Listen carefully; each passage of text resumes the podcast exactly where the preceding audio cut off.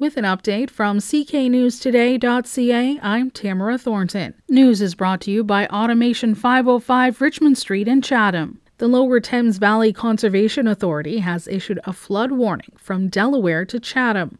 Recent rain, melting snow, and more wet weather in the forecast will see the water levels in the Thames River continue to rise. Flooding in basements along King Street and Chatham's downtown should be expected, though residential areas along the river are not expected to see flooding at this time. The warning is in effect until February 1st. Chatham Kent police responded to a single vehicle crash early this morning. No injuries were reported following the collision.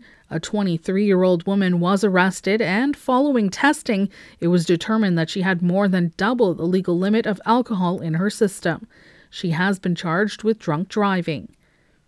Ontario colleges and universities will soon be required to guarantee housing for incoming international students.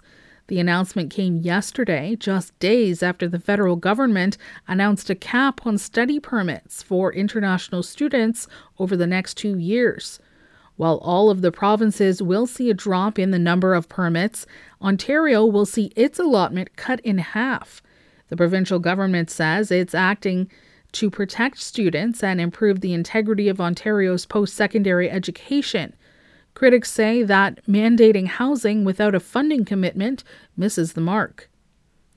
With days to go before Black History Month begins, a prized statue of Jackie Robinson has been stolen from a public park in Kansas. The statue honors the first player to break Major League Baseball's color barrier in 1947. Wichita police said in a Facebook post that it went missing Thursday morning. Surveillance video was released of two people hauling the sculpture away in the dark. All that remained of the statue were Robinson's feet after it was cut off at the ankles. In sports, the Toronto Maple Leafs will face the Jets in Winnipeg for the second half of a home and home, and the Detroit Red Wings host the Vegas Golden Knights.